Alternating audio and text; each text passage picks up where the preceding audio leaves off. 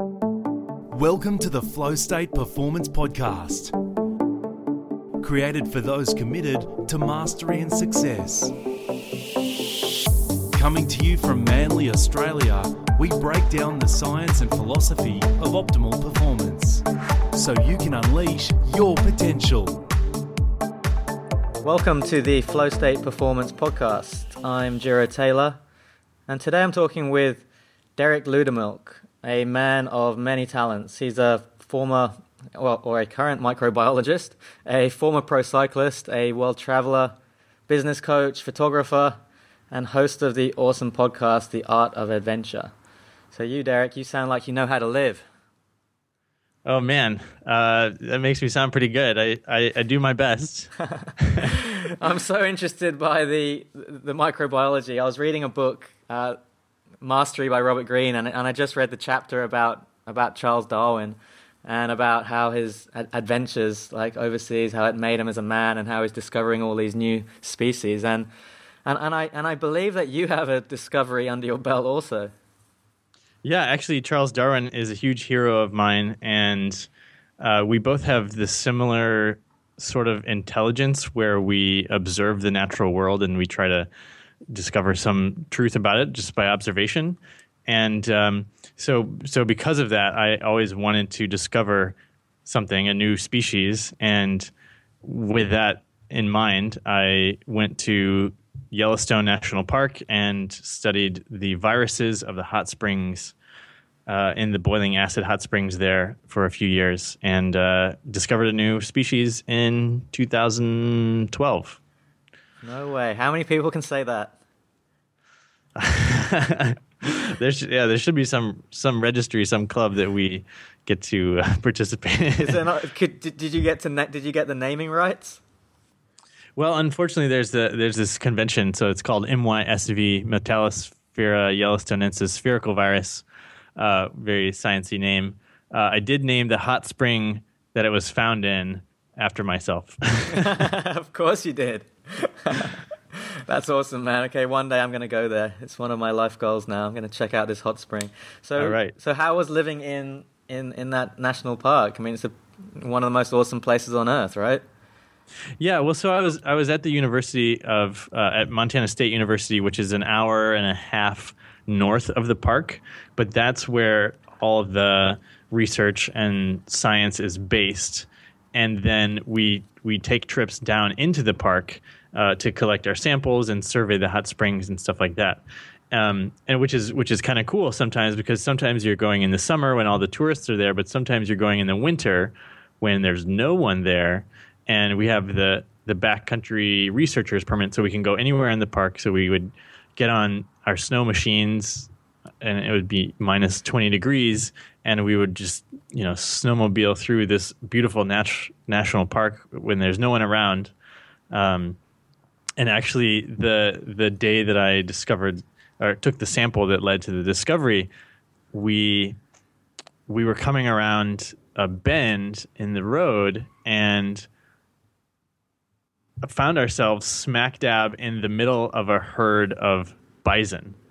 They were they were using the road as a highway, and so and we just like snowmobiled around, and we were right into them, and we couldn't.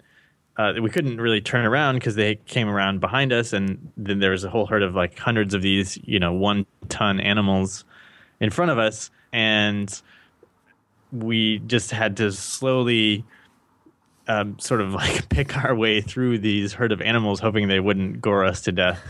um, and well, I'm still here talking to you, so they didn't. Um, but that that was exactly the sort of thing that I was hoping for uh, when I decided to study in Yellowstone.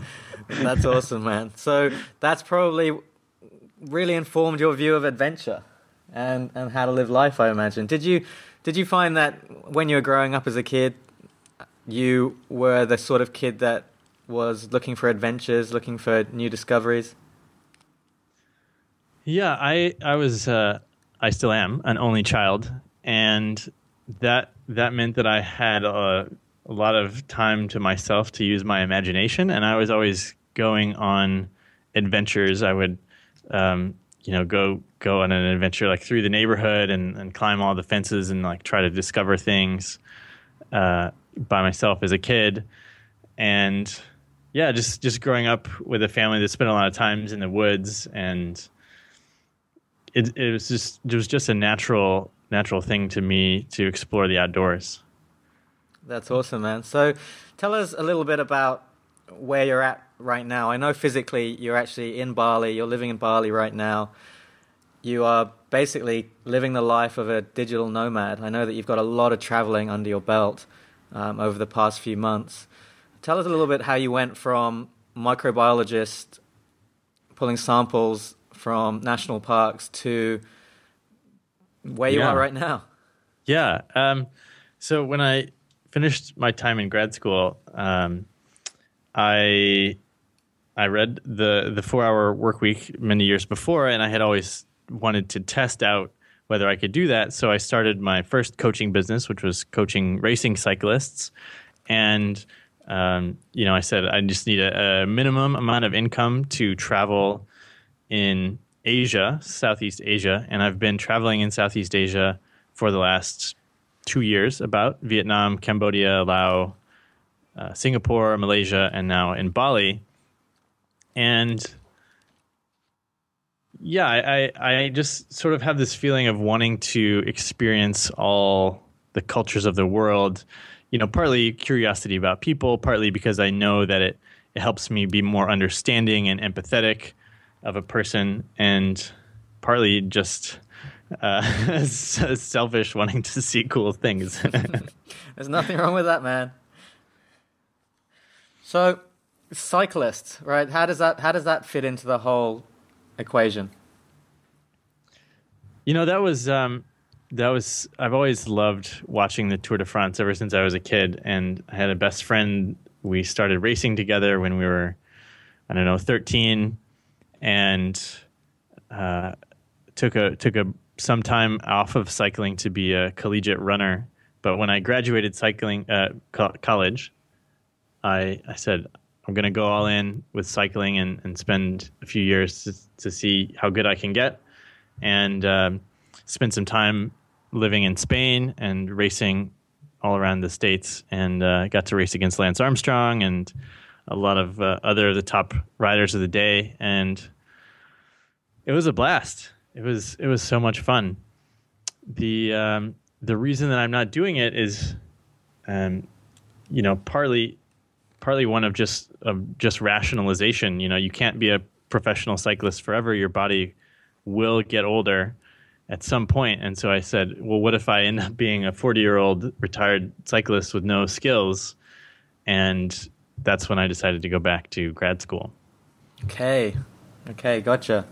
Okay, so you went back to grad school after making a rational choice that you weren't going to be a pro cyclist, but now you're a vagabond and you're traveling around the world and you're and you're running an awesome podcast and you're being everything but a microbiologist right now. Uh, how how's that worked out?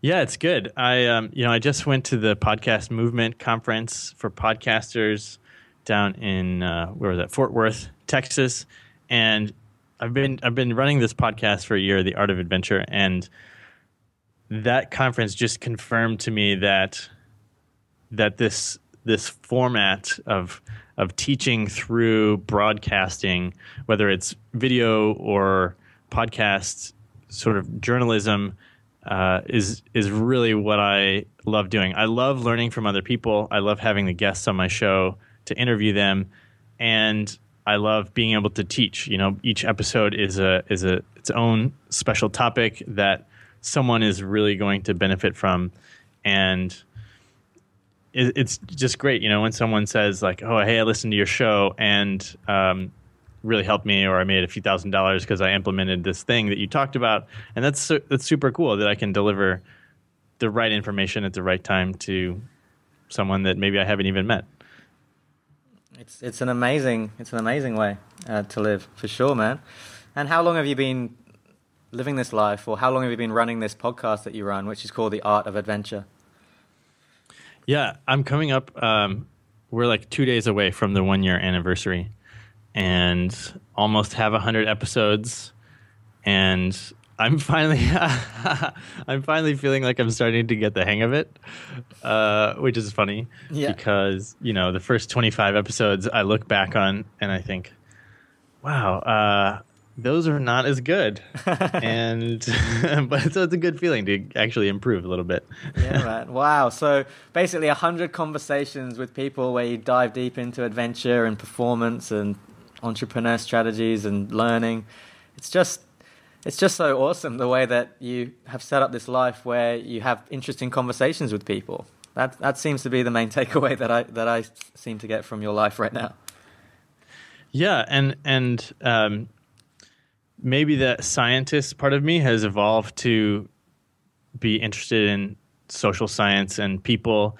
Uh, maybe it's because I see that people are attached to all the cool things that you want out of life. They can get you a cool job. They can, you know, come on your podcast and talk. They can invite you to join a group, whatever it is, people and social situations are, are just fascinating because we're such a social species, and I've I've just been observing people for the last I don't know for the last few years and sort of applying my scientific knowledge of uh, of learning to to people and um, And I suppose you're seeing trends because that's that's just what happens, right? So what do you what do you see as the common factors in the guys that seem to be, you know, kicking the most ass or living the best lives?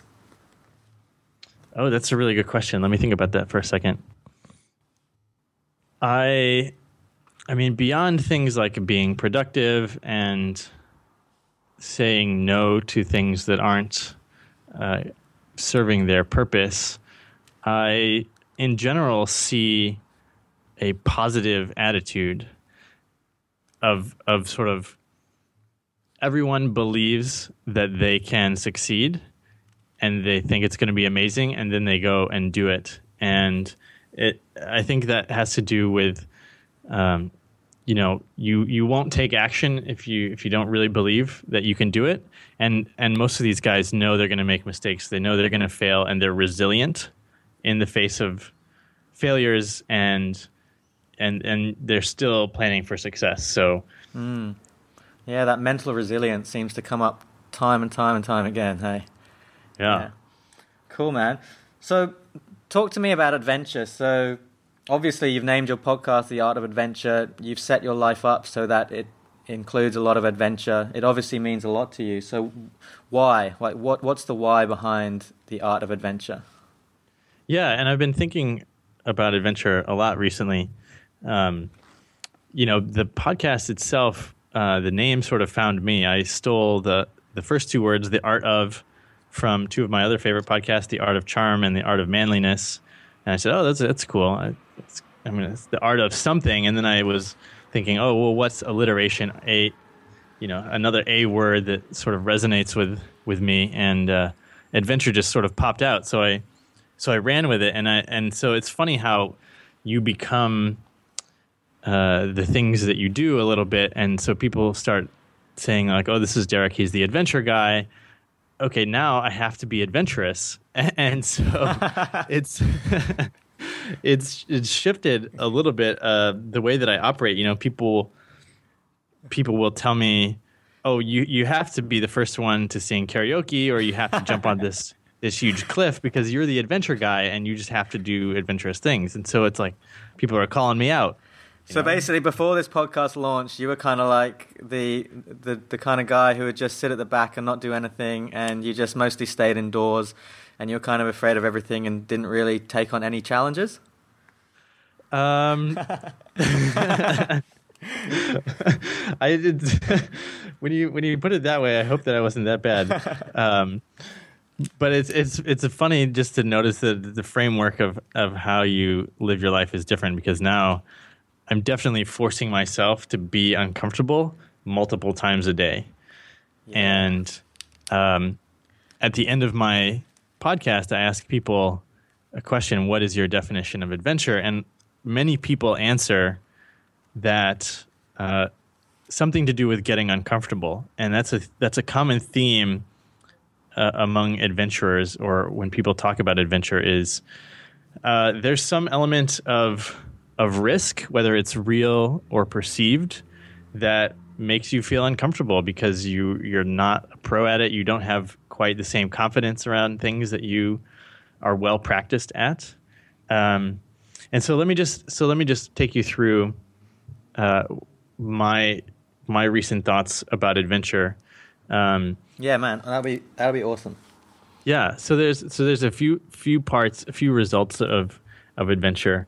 Um, there's there's the element of self discovery and self reliance that you get from from being out in a risky situation where you have to make your own decisions and, and maybe you're you have a team of people there with you, but essentially you're on your own um, in charge of your life, which is which is a privilege that we don't always have. Um, there's there's the component of exploration, which is uh, hardwired into our, our human genetics. You know, when resources would get scarce in a, in a valley, the tribe would split and some would explore the next valley over to see if there is more food over there, and hence humans populated the whole earth. And, um, you know, it drives process, innovation, creativity, so that we can come up with solutions to new environments. And so that's, that's a big part of it, um, I think, is, is a contribution to, to humanity. Um, which is an important part. Uh, and the third and the third sort of pillar that I think a lot about is um, if you look at the dictionary definition of adventure, it says one of them is a memorable or remarkable experience or exciting or remarkable experience. And so what is it um, you know these experiences are are different and unique and strong enough that they stick in our memory and really as humans we we have we're more human if we have more memories. Like we have this experience that we're drawing from. The more boring your life is, the less memories you have, and um, you know, the less full it feels. And and with these memories comes stories, and you start to start to be able to tell stories to people so they can learn from you. You can inspire people with the stories you tell of of how you made decisions in a tough situation or how you made it through something you didn't think you were going to make it through. And uh, you're leading by example. And so adventurers become leaders de facto because because they're retelling uh, the, the tales of the, the hardships mm. they faced. Yeah, that's really interesting. It's it's almost like there's something innate and original inherent in nature. Uh, sorry, inherent in adventure. It seems like for an adventure to be a real adventure, it has to be something new. Um, and therefore the story becomes new. But it almost seems like in, implicit in adventure is like breaking new ground within yourself. So, like, always, you know, that's what they mean by going to the edge of your comfort zone or becoming uncomfortable or, or challenging yourself. It's sort of like, it really is just walking into the unknown. That's kind of what it means to me, I guess. Yeah, and um, and with that comes confidence and you know confidence in one one area doesn't always translate to another. If you're really good at chess um, you might not be really good at giving a speech in front of 5000 people.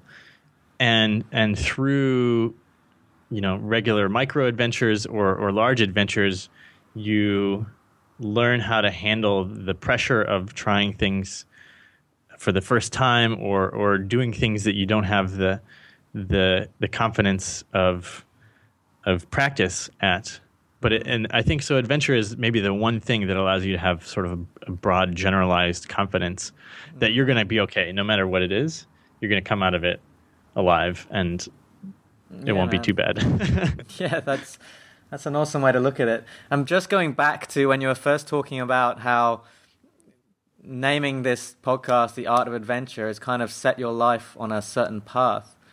Like, I think that's incredible. I think there's a really important insight or discovery there that it's because it's the opposite of, of passivity, just, just allowing life to dictate terms to you. you're basically saying like, what do I want more of in my life? Okay, I'm gonna uh, now I'm gonna build the structure. I'm gonna build the podcast. I'm gonna create a business and a lifestyle around what I wish to have more of in my life. And then the natural side effect of it is that you end up going on all these adventures and jumping off cliffs and into swimming pools and stuff like that, which which is so empowering. Yeah, yeah, it, it really is. Um, to to feel like you can say yes to things um, that you're that you're scared of or or nervous about. Um, it, it's if you if you think about um, what what people regret. Um, a lot of times it's, it's not doing something that, that would have been fun or exciting or not approaching the beautiful woman or, or not acting on on something that you really wanted and so it's it's a it's a privilege to have structured things where I can where I can say yes to to meeting people or, or going somewhere and doing something. Mm, that's awesome, man. So, where does intuition uh, fall into this conversation with you? Like, where does that, that sort of innate, because we're talking about evolution of our species and we're talking about how in the past people would, I guess, rely on their instincts to, to know when to move on or when to go here or, you know, make basic decisions. In your life right now, what, what role does intuition play? Okay, that's a good question. Um, and and when you say intuition, I think relying on feelings. And so there's I don't know, I guess in my mind the the rational thinking mind where you arrive at a decision by just you, you know the pros and cons writing it down on a piece of paper and then going with the one that has more pros. Yep. And then there's this sort of uh, arriving at a decision based on your gut instinct, which is which is really based on a bunch of rational inputs into your subconscious, probably, mm-hmm. and and so starting to trust your gut a little more to to believe that I make good decisions when I go with what feels right. Um, I think that's that's important because there's we have so many senses and so many things going on that we don't really understand you know the brains in our guts and mm-hmm. and our ability to detect danger if we're out in the wilderness we don't even you know we get a bad feeling we have no idea why but we turn around and walk the other way and just accepting that our feelings can help guide us as well as our rational brain and that we we do make good decisions and you know, if I decide something, I, I want to stop second guessing myself. I want to say that was a good decision, and we're moving forward. Yeah, yeah, yeah, yeah. I think that's an, it's really interesting to bring up the whole concept of of you know the brain and your gut and this sort of broader broader definition of intelligence that is beyond the analysis of the pros and the cons. I think that's that's really important because we are just take, constantly taking in this stream of information every every microsecond of the day we're just like a sponge for, for sensory input. And yeah, I think that in adventure situations, like adventure really for me is like when you come out of that. Well, it's almost like when you when you are put into a situation that is so challenging or stretches you so much that the using that system of logic and reason and pros and cons simply isn't rapid enough and it probably isn't accurate enough and so mm. you and so you are forced to go into that other decision making system, which is subconscious and rapid. And yeah, so, so to me, adventure is almost built in with this idea of flow states and I guess intuition and operating from a, from a, from a place that is not really about thought. What, what are your thoughts on that? Yeah, I mean, when you when you mention flow, I think um, it seems to me that uh, especially I find this myself when I'm doing more physical challenges that I am making decisions without even realizing that I'm making them. Um, whether it's whether it's surfing or climbing a volcano or getting lost in a snowstorm, which I have a great story about. I can. Uh, I'd love to hear it. I can tell you about. Um, you know, you're you're um, just sort of realizing what needs to get done to to get it done. so so this this snowstorm story. Have you are you familiar with the difference of type one and type two fun? No. Okay, uh, so me. so basically, type one fun is it's fun uh, while it happens, Yeah. and type two fun is um, it's really hard while you're doing it, but in retrospect, um, it's kind of fun. Okay. And so this um, one time I was um, I was with some friends and we were going to ski up to this fire tower on top of a mountain in Montana. And so two of my friends went the steep way. It was a four mile direct ascent up the face Yeah. uh, because they had skins, and then uh, I had touring skis and went around the long way up the fire roads, which was a 12 mile ascent, and I was with my uh, wife at the time, and we uh, we totally underestimated our uh, over overestimated our ability, underestimated the time it would take us. And well, the first thing that would hap- that happened was um, we rented these these boots, and she had two left boots, and there wasn't enough time to go back the two hours back to the place we rented them from to get new ones. So we, she just said, "Oh, I'm gonna I'm gonna ski with two left boots." So right away we're like we're on the back foot. Uh, yeah. it starts it starts snowing. The snow is sticking to our skis, and our our average speed drops to one mile an hour. So then we're looking at, you know, okay, it's twelve miles in. We've done four, so we have eight hours left to climb this mountain and get to where we're staying for the night. We can't turn back because we don't have the keys to the car. So we knew we had to just go all in and make it. And at some point the sunset still a snowstorm the only map we have is a gps on the phone the phone's slowly dying and if we go off the trail we fall neck deep into snow so we have to stay on the trail we're like navigating these mountain ridges and all of a sudden you know our communication gets much better we're just uh, we're we're very communicative. We're relaying the information we need back to each other. We're supporting each other, like giving high fives every, uh, you know, 30, 15 minutes or whatever. We're making sure to eat. We're drinking our food to make sure that we like keep our blood sugar up so we can make good decisions. And you know, we're shifted into this semi-survival mode. Yeah. Uh, and I'm sure we're thinking, okay, like, well, if we can't make it to the thing, like, we're gonna have to build a snow shelter, or, or what are we gonna do? And then eventually, we crest this ridge, and we see, you know, maybe 800 meters ahead of us, this little light twinkling in the in the snow, and we're like, we look at each other, and we're, oh my gosh, we're gonna make it. oh man, I know that feeling. High fives all around. Oh yeah, and you get there and you're like, oh, I'm still alive. It's great. and and looking back, it, it's it was so cool because we did exactly what we needed to do to to survive. And I don't know if how risky it was, but it seemed like we we were fighting for our lives. We probably had the clothing we needed to spend the night out, whatever.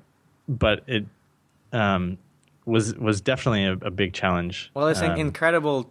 Yeah, I, I find it fascinating when you slip into that what you call like a semi-survival mode. Like what's at, what's the the biology of what's actually happening there. I mean, it's it's really fascinating to learn about that stuff. It seems to me like you basically both understood the, that there was a perceived risk. You know, doesn't matter how what the actual risk was in hindsight, but you definitely understood that there was a perceived risk, and it's almost like your something takes over, like your subconscious takes over or something, and you do start. It's it. I've been in a very similar snow situation myself. Uh, we'll talk about this another time. I've got, I've got my own stuck in the snow story, and same thing, man. Like you, like my brain. uh, It it was a real battle because to start with, I had complete, complete panic, and it was such a disempowering sensation. Um, it was like panic to the point where I just wanted to curl up in a ball and cry and, and, and ask for mummy. And and then the flip side to that was what you're talking about this sort of all right, you pull shit together and you go into this survival state. And you think about the, the worst case scenarios and you almost become comfortable with that. And then you start getting really rational about your, the clothing that you're wearing, the food supplies that you have, um, features, maps, navigation, technique. And you, and you almost start, it's almost like you, you, you start relying on your intuition, but you're, you know, you're, you're being very thorough and mechanical and analytical at the same time. It's, it's a very interesting state to be in and there's nowhere to to hide. You can't lie to yourself anymore. You can't uh, be any better than than you actually are. You know, you're basically you have these are the skills that I have. These are the things that I know, and that's that's what I'm working with. It's it reminds me of the Apollo 13 uh, when the oxygen blew and they had to just use the crap that was floating around the spaceship to start filtering their oxygen. You know, that's that's yeah. what they had, and, and that's what they're working with. Yeah, and it, and it really reminds you because so much of our lives in, in just sort of like normal life situations, will there's a tendency to to dwell on the oh why didn't I do this? Why didn't I do that? Or I should have done this, and you start dwelling on the regrets and. And it's just, and you realize in an emergency situation that it's just a waste of time. It's a waste of mental resources, and it just doesn't even come into the picture, does it? You're just like, it's just you just will not allocate that that mental space to to thinking about that sort of stuff. Yeah. Yeah. Cool, man. So, talk to me a bit more about um, the the storytelling aspect. So, basically, you must have come across. You know, you've basically been interviewing a lot of people, and you've been, I guess, learning about their their sense of adventure and a lot about how they learn. Um, what are who are some of the most interesting people that, that you've come across on your podcast? Well, the guy that comes to mind right now is is a professional adventurer. Um, his name's Dave Cornthwaite, and his one of his big life goals is to complete 25 trips of a thousand miles or more, all human powered, all using different modes of transportation. So he, for example, skateboarded across Australia. He swam the length of the Mississippi River. He's, I think, run across Great Britain. Uh, you know, he's doing all these basically just uh, adventures for the sake of adventure, and that's it's a really interesting thing that that a lot of adventurers, um, you know, we we come up with reasons why we're doing it. We say, oh, oh, like Christopher Columbus wanted to go exploring. Oh yeah, I'm gonna I'm gonna find you guys a passage to to India. But really, he probably just wanted to see what was out there. Mm-hmm. And so so we're coming up with these excuses essentially for for adventure. Um, but but a lot of times, like for me, wanting to discover a species, it's it's just the curiosity of something that that hasn't been done. It's just do it because it's there and it's possible. yeah, man. I think that's a really interesting way to look at it. Sometimes I think I see these guys that are doing, you know, ultra endurance feats. Like there's a dude who I think did like a an ultra triathlon every single day for for like 50 days or something. I think they call him the Iron Horse. Wow. I was, I was reading about him on the on the Rich Roll uh, blog, and sometimes I just, yeah, there's a huge part of me that just respects these individuals because of what they do and the pain that they put themselves through and their single mindedness. And, you know, I mostly just have this feeling of respect. But I also sometimes wonder what they're avoiding or what, what the, you know, the why, the psychology behind doing some of these things. What, what do you, do you ever think about that? Yeah, and and um, as especially as a digital nomad, uh, someone who's who's moving around all the time, uh, seeking adventure. Um, you know, a lot of times you're left without a solid community that that someone say who has lived in the same place for 10 years and they have this group of friends and they you know do their thing on Thursdays with the guys and then they have date night on Friday and they have this cycle and routine and um, that's that's something that a lot of adventurers are missing, and so you you have to be careful. You can't always be on an adventure. An adventure has to end at, at some point, um, and and it's so it's within that finite context of of adventure that that you get uh, the benefits from adventure, and then you have to unpack it. You have to do the storytelling. You have to reflect on the adventure. A lot of times, you don't learn the lessons for for a while. It could even be years later, uh, and and and you start to to learn things upon reflection of that experience from the past. Um, you see a lot a lot in in adventure writing um, when when people are sort of joking about the mistakes that they made while they're out there uh, on their adventure, and then they come back to write about it, and they're in a safe place, and they can sort of uh, have a bit of a laugh about how stupid they were and how close to death they were. yeah, fully, man. I know exactly what you mean. I was just reading an interview with Jon Krakauer, who wrote Into Thin Air. Um, yeah. About that, uh, yeah, that disastrous season in Everest where where a lot of climbers died, and yeah, I, I, I definitely know what you're talking about there. Talk, you mentioned before about micro adventures. Just t- tell me more about your concept here. Yeah, and uh, that term, it's not my term. I, am not sure who coined it. I think, um, I think a lot of British adventurers use that term, but it could be your your weekend getaways if you're the kind of person that lives in a city and you go camping on the weekends, or it could be a daily practice of challenging yourself some way, or at the minimum, trying something new every day. Um, just mm-hmm. if there's something that is uncomfortable for you, for me, it was karaoke recently. I had never done karaoke until a few weeks ago. And I said, uh, you know, I love singing in the shower I'm really nervous about singing in front of other people. I grabbed one of my good friends, and you know, she's an amazing singer, and we just we went and did karaoke. At, luckily, the bar only had like ten people in it. Um, what song? I sang "Walking in Memphis," which oh, is nice. uh, the greatest song ever. it is a classic, bro. It was definitely on my playlist. See, I, I lived in Japan for two years, so I became something of a first of all, I was like a reluctant karaoke person, and then you spend enough time in Japan, and it's so woven into social life over there that you know everybody goes, and then soon enough, I was like, yeah, okay, I I can do karaoke. I kind of enjoy this. Two years later, like I'm a complete addict.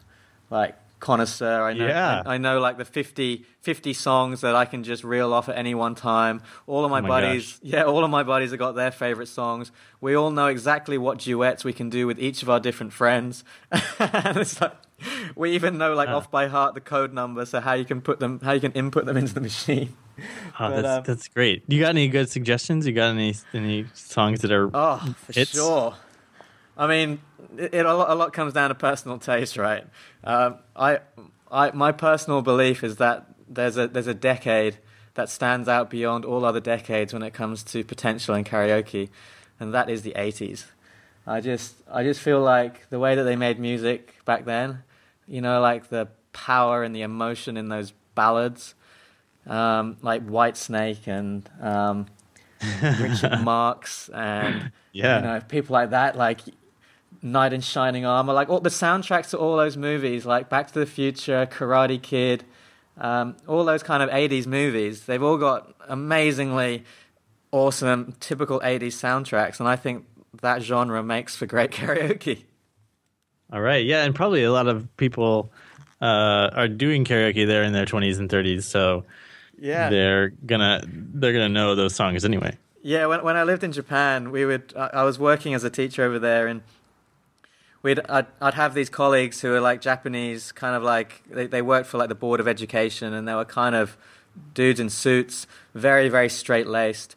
And every six months or every three months, we'd have an office party, and these guys would just go loose, and they're just it was like their one night that they could just let everything out. And mm. all of hmm. a sudden, the tie would be tied around their head. They'd be standing on the table and they'd just be belting out Beatles song after Beatles song. So th- for those guys, it was all about Beatles and Rolling Stones um, and Elvis. Those were like, mm. and and they they didn't know any of the, the the the lyrics, like in terms of the meaning of the words or anything, but they could enunciate their version of of the lyrics.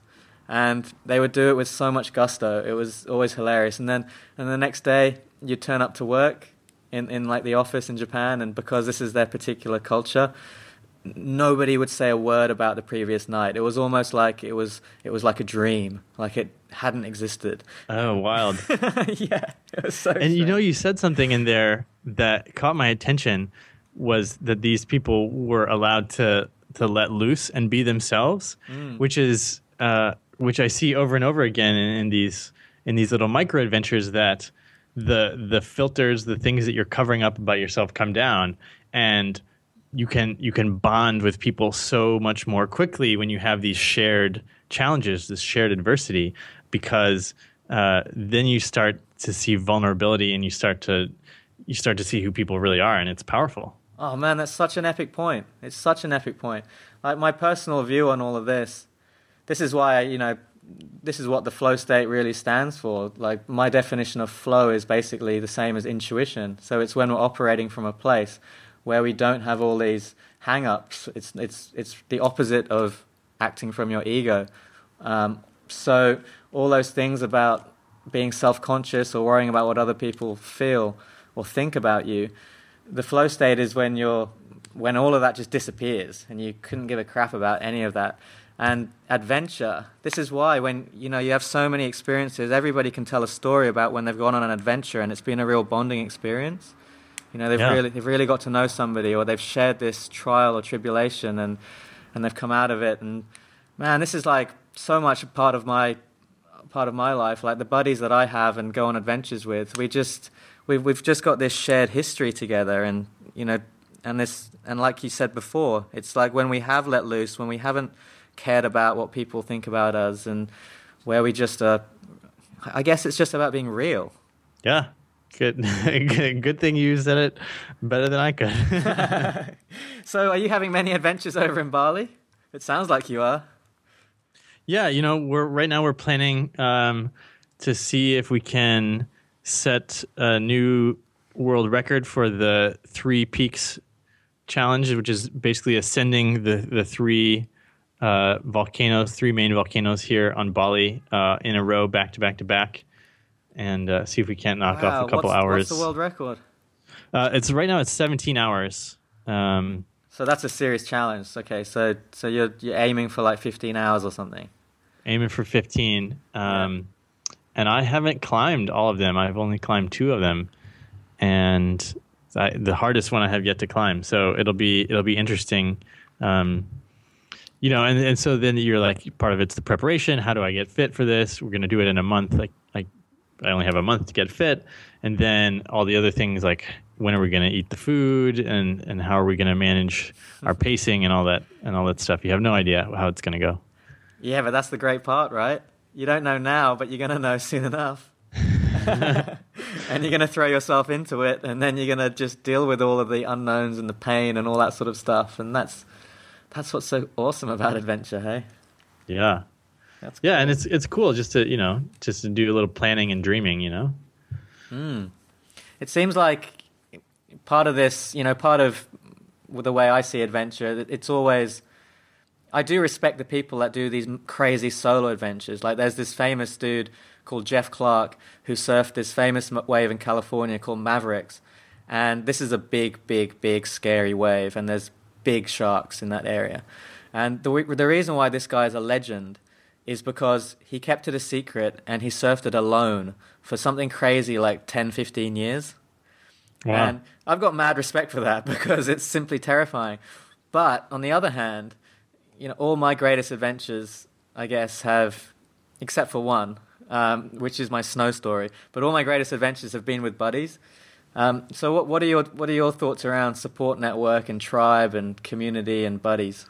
Well, I think that personally, I derive a lot of strength from from having companions around, even if even if maybe I'm the leader in a situation.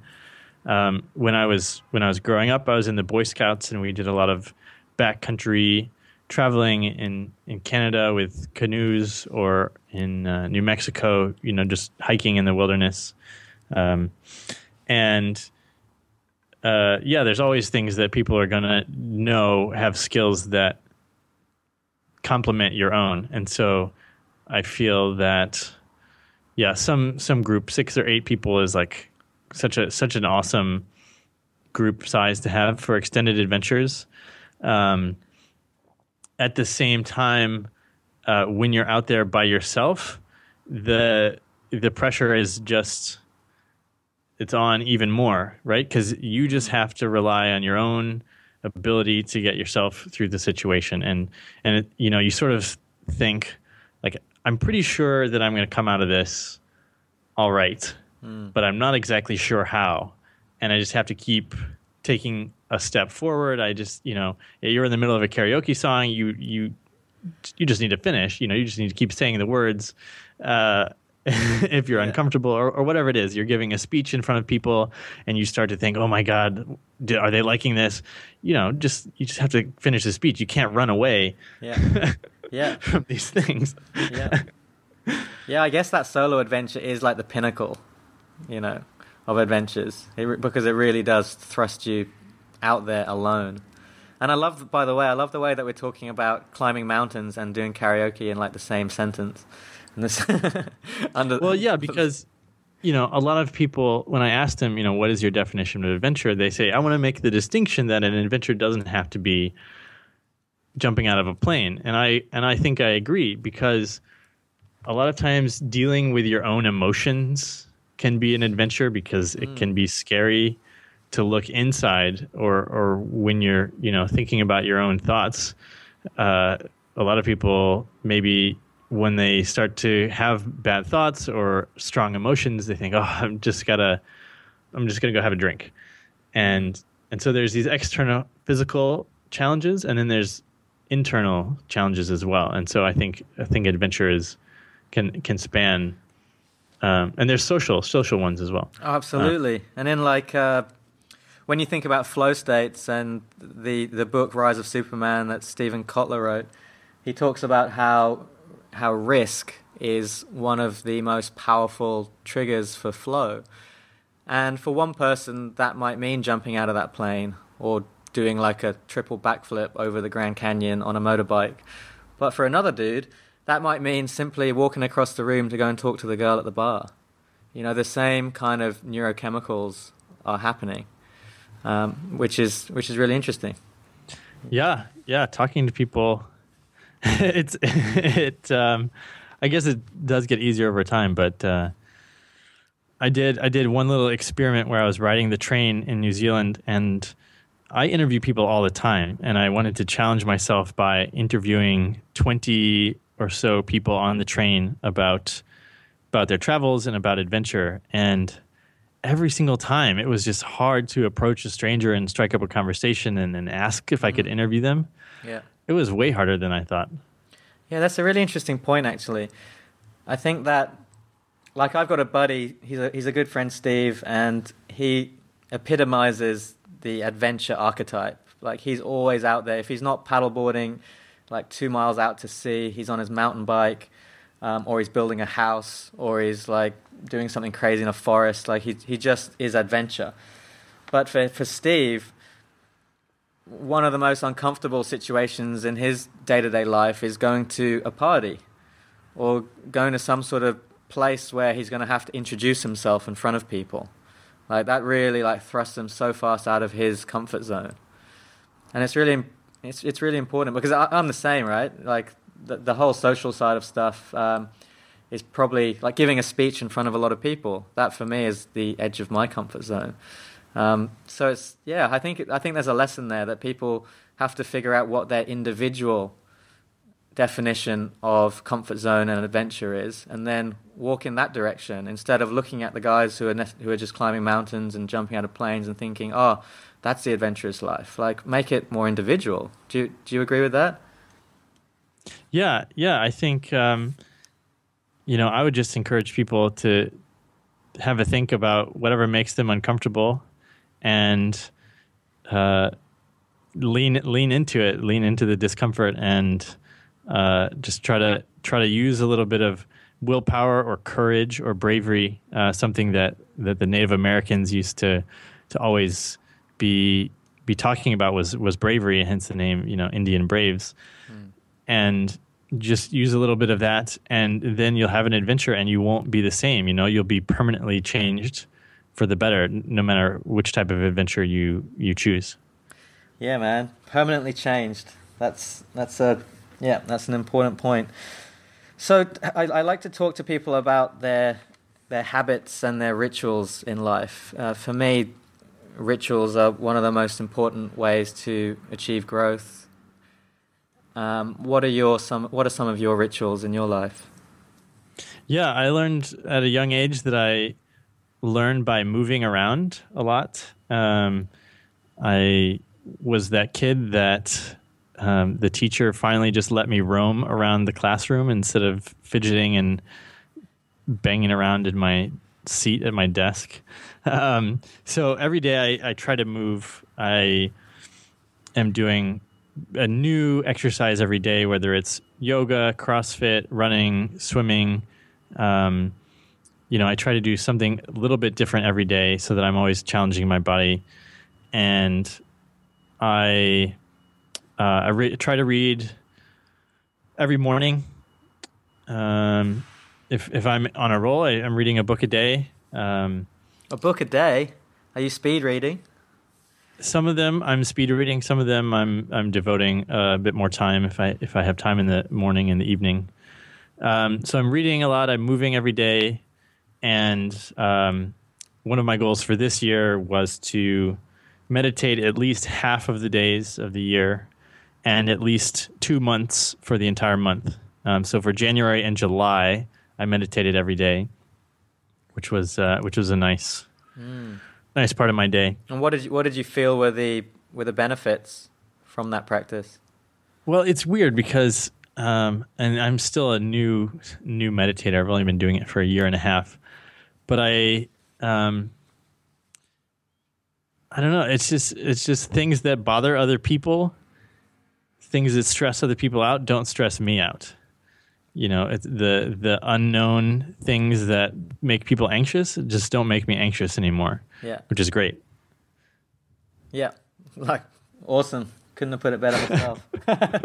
what a what a great way! What a great reason to to meditate. You don't have to go any deeper than that. It's just like, yeah, that's awesome. Cool, man. So how can people uh, find out about more about what you're doing? How can just just give me the, the quick down low on how people can connect with you? Yeah, if you are curious, uh, check out the Art of Adventure podcast. You can get it for free wherever you get your free podcasts on iTunes or Stitcher. Um, my website is derekloudermilk.com, and that's my Twitter and Instagram handle as well at Derek Loudermilk. Uh, I've got a lot of cool photos on Instagram from the various adventures and observations that I that I come across. So, mm. uh, and also feel free to send me an email if you have any questions. Derek at derekloudermilk.com. Awesome, man. Well, you've inspired me to definitely come and visit you and check out this this uh, digital nomad scene over in Ubud in Bali. Like I've spent a lot of time over there, and I'm sure that you're having the best time having adventures in that part of the world. Um, yeah, yeah, man. I'd I'd love to come visit. And when are you doing this? Uh, when are you doing this mountain climb? That's going to be at the end of October. So uh, we'd love to we'd love to have you oh, uh, come along. I'm going to try and swing it. We'll see what I can oh, do. Man. Yeah. Cool, brother. Well, thank you so much uh, for your for your wisdom and for your time, and uh, it's been really inspiring to hear about your story. And uh, yeah, I'd love to have you back on the show at some point down the line. Thanks, Jiro. It's uh, it's been a pleasure. Thanks for having me. Thanks for listening to the Flow State Performance Podcast. Check us out at www.flowstateperformance.com for more inspiration to unleash your potential.